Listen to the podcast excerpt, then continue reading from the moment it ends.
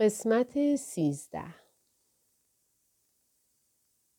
یکی از مشکلات من در مراقبه این است که نمی‌توانم مانترا را به آسانی به ذهن بسپارم. من آهنگ و معنای مانترا را دوست دارم. اما با خواندن آن نمی‌توانم به حالت مراقبه درآیم. دست کم در طی دو سالی که تمرینات مراقبه را انجام می دهم موفق به انجام این کار نشدم. وقتی اوم، ناماب، شیوایا را در ذهنم تکرار می کنم، چیزی راه گلویم را می بندد. نفسم بند می آید و عصبی می شوم. من هرگز نمی توانم هجای مانترا را با نفسهایم هماهنگ کنم. شبی در این مورد با هم اتاقیم کرلا صحبت کردم. خجالت می کشیدم به او بگویم که هنگام تکرار مانترا برایم دشوار است فکرم را متمرکز کنم و به حالت مراقبه درآیم. اما او استاد مراقبه بود و شاید می توانست کمکم کند. به من گفت که او هم هنگام مراقبه گاهی تمرکزش را از دست می داده است. اما با تمرین بسیار حالا می تواند به آسانی ذهنش را متمرکز کند و از این حالت لذت ببرد. او گفت من فقط میشینم. چشمامو میبندم با تمرکز زیاد مانترا رو تکرار می‌کنم و بعد ذهنم به پرواز در میاد. با شنیدن این حرف به او قبطه خوردم. به هر حال کرلا به اندازه سن من یوگا تمرین کرده بود. از او پرسیدم آیا می تواند دقیقا به من نشان دهد که در تمرینات یوگا چگونه از مانترا استفاده می کند؟ او گفت نمی‌دونم فقط تکرارش می‌کنم. آیا مانترا رو با آهنگ و موسیقی می‌خونی؟ نه فقط تکرارش می‌کنم. وقتی مراقبه می‌کنی می‌تونی همونطور که مانترا رو در ذهنت می‌خونی با صدای بلند برای من تکرارش کنی؟ بعد هم اتاقی هم چشمانش را بست و مانترا را با صدای بلند تکرار کرد. همانطور که در ذهنشان را می‌خواند. در واقع او با لبخندی ملیح و بیانی ساده فقط آن را تکرار می کرد.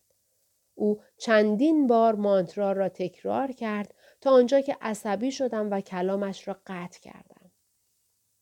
پرسیدم این کار کسلت نمی‌کنه؟ کرلا چشمانش را باز کرد. به من زل زد و لبخند زنان گفت نه ازش لذت می‌برم. چهل و دو صبح فردا دقیقا ساعت چهار صبح بود که در کلاس مراقبه که هر روز صبح تشکیل می شد حاضر شدم. ما باید یک ساعت ساکت و بی حرکت می نشستیم. اما من دقیق شماری می کردم. به دقیقه چهاردهم که رسیدم به تدریج عصبی شدم. زانویم درد گرفت و خشم و غضب بر من مستولی گشت. در طی مراقبه بار دیگر من و فکرم با هم صحبت کردیم. من بسیار خوب. حالا ما در حالت مراقبه هستیم. بیا به مانترا تمرکز کنیم. اوم ناماب شیوایا. اوم ناماب شیوایا. فکرم. من می‌تونم بهت کمک کنم. من. خیلی خوبه. چون من به کمکت نیاز دارم. حالا بیا ادامه بدیم. اوم ناماب شیوایا. اوم ناماب شیوایا. فکرم. من می‌تونم بهت کمک کنم تا در حالت مراقبه به تصاویر زیبا فکر کنی. مثل هی اینجا یه تصویر زیباست. تصور کن توی معبد هستی. یه معبد توی جزیره. این جزیره وسط یه اقیانوسه. من. اوه چه تصاویر زیبایی. فکرم. متشکرم. من هم همین نظر رو دارم. من. اما این کدوم اقیانوسه که ما میبینیمش؟ فکرم. مدیترانه. تصور کن تو یکی از جزایر یونان هستی و یه معبد هم اونجاست. اصلا اقیانوس رو فراموش کن. اقیانوسا خیلی خطرناکن. اینجا یه تصویر بهتر هست. تصور کن توی یه جزیره وسط رودخونه هستی. من. حالا میشه مراقبه کنیم؟ اوم. ناماب شیوایا. فکرم بله البته اما سعی کن تصور نکنی که این رودخونه پر از چی بهش میگن؟ من جتسکی فکرم آره جتسکی جتسکی سوخت زیادی مصرف می‌کنه و محیط زیست رو آلوده می‌کنه می‌دونی چه وسیله دیگه ای زیاد سوخت مصرف می‌کنه؟ ماشین چمنزنی من خیلی خوب حالا میشه مراقبه کنیم لطفاً؟ فکرم. معلومه. من می‌خوام کمکت کنم مراقبه کنی. برای همین ما تصور کردیم که توی جزیره وسط رودخونه یا اقیانوس هستی. حالا هم بیا تصور کنیم که توی جزیره وسط رودخونه هستی. من منظور جزیره بنرمن تو رودخونه هاتسونه؟ فکرم. آره خودشه. پس بیا به این تصویر فکر کنیم. تصور کن توی جزیره وسط رودخونه هستی. وقتی به این تصویر فکر می‌کنی تمام افکارت در جریان طبیعی این رودخونه شناور میشن. من صبر کن. من فکر کردم تو میگی من یه معبد هستم. فکرم. درسته ببخشید. تو یه معبد تو جزیره هستی. اصلا تو هم معبد هستی هم جزیره. من رودخونه هم هستم؟ فکرم نه رودخونه در واقع همون افکار توه. من صبر کن لطفا صبر کن تو داری دیوونم می‌کنی. فکرم. متاسفم. می‌خواستم کمکت کنم. من. ام ناماب شیوایا. ام ناماب شیوایا. تقریبا هشت ثانیه هیچ فکری را به ذهنم راه ندادم. اما بعد فکرم از من عصبانی هستی؟ بعد نفس عمیقی کشیدم. فکرم برنده شد. چشمانم را باز کردم و تسلیم شدم. به گریه افتادم. آشرام مکانی است که در آن باید مراقبه تمرین کنید اما این فاجعه است. در حین مراقبه فشار زیادی را تحمل می کردم. نمی توانستم افکارم را متمرکز کنم. اما چه باید می کردم؟ باید هر روز بعد از چهارده دقیقه مراقبه با چشمان اشکبار از معبد بیرون می دویدم؟ امروز صبح به جای آنکه با افکارم مبارزه کنم تسلیم شدم. کمرم درد می کرد. مانترا را از ذهنم بیرون کردم و کتاب مانترا را روی زمین گذاشتم و بعد به خدا گفتم واقعا متاسفم. اما امروز بیشتر از این نتونستم بهت نزدیک شم. سعی کردم در دقایق باقی مانده آرام باشم. در تالار مراقبه گیر افتاده بودم و از بیکفایتی هم خشمگین بودم. به مریدانی که در اطرافم بودند چشمانشان بسته بود و کاملا در حالت مراقبه به سر می بردند نگریستم. چهرهشان آرام بود و گویی افکارشان به آسمان پرواز کرده بود. صورتم داغ شده بود. آزرده بودم و می‌خواستم آنقدر گریه کنم که آرام بگیرم. به سختی می توانستم جلوی اشکهایم را بگیرم تا اینکه به یاد حرفهای استاد اعظم افتادم که می گفت هیچ وقت نباید به خودتون اجازه بدید که قانون چکنی کنید یا کارتون رو درست انجام ندید. چون اگه یه بار این کار رو بکنید بارها و بارها این کار رو تکرار خواهید کرد. باید تمرین کنید که در هر شرایطی قوی باشید. من اصلا احساس قدرت نمی کردم. قوای جسمانی هم تحلیل رفته بود. از خود پرسیدم وقتی با فکرم حرف می زدم من که بودم و فکرم که بود. چهل و سه وقت شام است. تنها نشستم و غذایم را آرام می خورم. استاد اعظم همواره ما را ترغیب می کند که هنگام غذا خوردن نیز آدابی را رعایت کنیم. به ما توصیه می کند که به اندازه غذا بخوریم و نباید معده هایمان را با حجم سنگینی از غذا پر کنیم. به نظر من استاد اعظم تا به حال هرگز به ناپل نرفته است. هرگاه شاگردان شکایت می کنند که در حین مراقبه با مشکلی مواجه شده اند، او می گوید که حتما با معده های پر به مراقبه پرداختند. وقتی معده شما در حال هضم سوسیس، مقدار زیادی گوشت سرخ کرده بوفالو و کرم کاکائویی نارگیلی است، مسلما مغز نمی‌تواند به درستی تمرکز کند. به همین دلیل است که در غذاهای اینجا از این گونه مواد استفاده نمی کنند. غذاهای آشرام سبک و سالم است و از سبزیجات مختلف تشکیل می شود. با این حال خوشمزه است. ما در رستوران غذا می خوریم و وقتی بوی مطبوع غذای رایگان به مشامم می رسد به سختی می توانم مقاومت کنم. وقتی مردی را دیدم که با سینی غذایش در دست دنبال صندلی خالی میگشت من که تنها پشت میزم نشسته بودم چنگالم را زمین گذاشتم و با اشاره سر به او فهماندم که می‌تواند کنار من بنشیند. تا به حال او را ندیده بودم. حتما تازه وارد بود. از راه رفتنش معلوم بود خیلی گرسنه نیست. پنجاه ساله به نظر می رسید. اما به گونه ای راه می رفت گویی چند قرن از زندگیش میگذشت. مو و محاسنش سفید بود.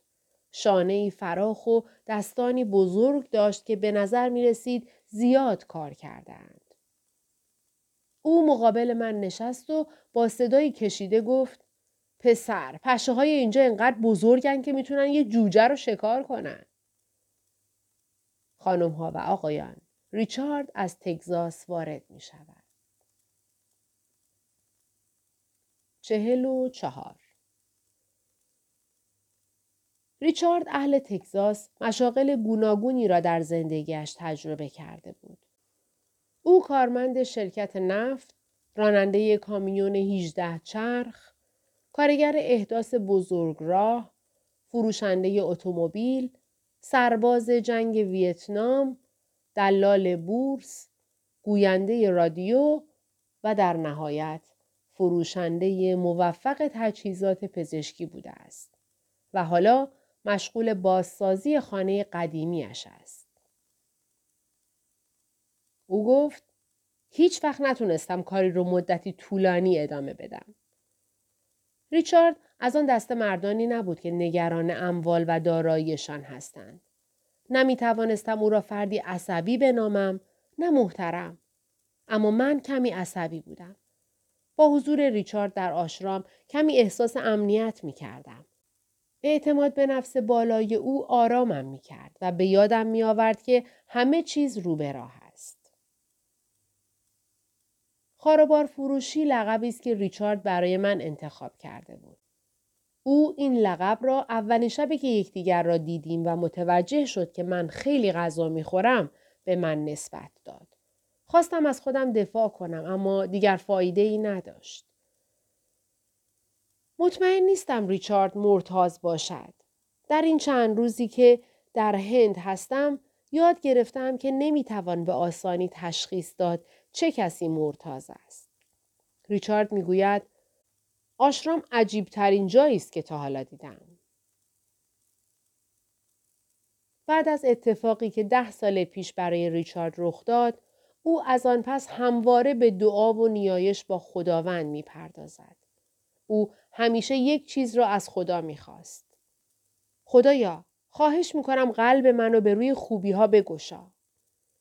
این تنها چیزی بود که او می‌خواست و همیشه در پایان دعایش می‌گفت خدایا وقتی قلبمو گشودی یه نشونه برام بفرست. او به من گفت مواظب باش که موقع دعا از خدا چی می‌خوای؟ فکر می‌کنید بعد از آنکه ریچارد ماها دعای گشایش قلب را تکرار کرد چه اتفاقی افتاد؟ درست حد زدید. همانطور که او از خدا خواسته بود قلبش گشوده شد. روزی از ریچارد که مرا در حین جارو کردن زمین معبد تماشا می کرد پرسیدم من باید چطور تمرینات مراقبه رو انجام بدم؟ چرا این سوالو می‌پرسی؟ چون تمرینات مراقبه خیلی سخته. کی گفته؟ من هنوز نمی‌تونم فکرم رو متمرکز کنم. یادت باشه. استاد اعظم همه چیزو به ما یاد میده. تو فقط باید تو کلاسه مراقبه شرکت کنی و سعی کنی فکرتو متمرکز کنی. اینکه بعدش چه اتفاقی میفته ربطی به تو نداره. وقتی می‌خوام مراقبه کنم دائم با خودم کلنجار میرم. این نفس توی که نمی‌ذاره فکرتو متمرکز کنی. این نفس توی که باعث میشه احساس دوگانگی کنی و متقاعدت می‌کنه که تو آدم تنها و شکست خورده ای هستی. پس وجود این نفس به چه درد من می‌خوره؟ نفس تو به هیچ دردی نمی‌خوره. کار نفس اینه که قدرت خودشو زیاد کنه. اگه تو سعی کنی این مسیر روحانی رو ادامه بدی دیگه کاری از دست نفس بیچاره تو بر نمیاد. و بعد این قلبته که تصمیم می‌گیره چی کار کنی. پس با نفست مبارزه کن. سعی کن افکارتو کنترل کنی و به ندای نفست گوش ندی. تو چطوری به ندای نفست گوش نمیدی؟ تا حالا سعی کردی اسباب بازی یه بچه رو ازش بگیری؟ به محض اینکه اسباب بازیشو ازش می‌گیری پاشو به زمین میکوبه و جیغ می‌کشه. بهترین راه برای اینکه اسباب بازی رو از بچه بگیری بدون اینکه ناراحتش کنی اینه که چیز دیگه ای برای بازی کردن بهش بدی. به این ترتیب حواسش رو پرت می‌کنی. به جای اینکه به زور افکارتو از سرت بیرون کنی چیز دیگه ای در اختیار افکارت بذار تا اون سرگرم بشه. چیزی که سالمتر باشه. مثلا چی؟ مثلا عشق. مثلا عشق ناب الهی. چهل و پنج رفتن به قار مراقبه آن هم هر روز در زمانی معین راهی برای برقراری ارتباط با خداست. اما من از قدم گذاشتن در این قار امتناع می کردم. همانطور که زمانی سگم بیمار بود و از بردن او نزد دامپزشک امتناع می کردم. اما بعد از گفتگوی دیشبم با ریچارد امروز صبح دیدگاه جدیدی نسبت به اطرافم پیدا کرده بودم. من نشستم تا مراقبه کنم و به فکرم گفتم گوش کن می‌دونم ممکنه یکم ناامیدت کنم اما قول میدم نابودت نکنم. من فقط می‌خوام بهت فرصت بدم استراحت کنی. من دوستت دارم. روزی راهبی به من گفت قلب محل استراحت مغزه. تنها صدایی که فکر هر روز میشنوه صدای زنگ و سر و صدا و مشاجره است و برای همین همیشه دنبال آرامشه. قلب با فضای ساکت و دنجش تنها مکانیه که مغز می‌تونه در اون آرامش ابدی داشته باشه. سعی کردم مانترای دیگری را هنگام مراقبه بخوانم. مانترایی که دوهجایی و ساده بود. هم سا که به زبان سانسکریت یعنی من هستم. مرتازان می‌گویند هامسا طبیعی ترین مانتراست و پیش از آن که متولد شویم خدا آن را به ما بخشیده است. در طول زندگیمان هر بار که نفس می‌کشیم و نفسهایمان را بیرون می دهیم این مانترا را تکرار می کنیم. من هستم. من الهی هستم. من با خدا هستم. کلام خدا هستم. ناامید نیستم. تنها نیستم. از مانترای آسان و آرامش بخش همسا خوشم آمد. آسانتر از مانترای اوم ناماب شیوایا بود که در یوگا آن را میخواندم. روزی این را به راهب گفتم و او به من گفت که اگر این مانترا در مراقبه کمکم می کند می توانم از آن استفاده کنم. او گفت مراقبه به هر طریقی که انجام بشه باید افکار تو دگرگون کنه. امروز با تکرار این مانترای ساده به مراقبه نشستم. هامسا من هستم. بار دیگر حجمه ای از افکار به سویم حمله ور شد اما توجهی به آنان نکردم با لحنی مادرانه به آنها گفتم می‌دونم می‌خواین با من شوخی کنین اما برید بیرون و با یه چیز دیگه بازی کنین. مامان داره با خدا حرف می‌زنه. هامسا من هستم.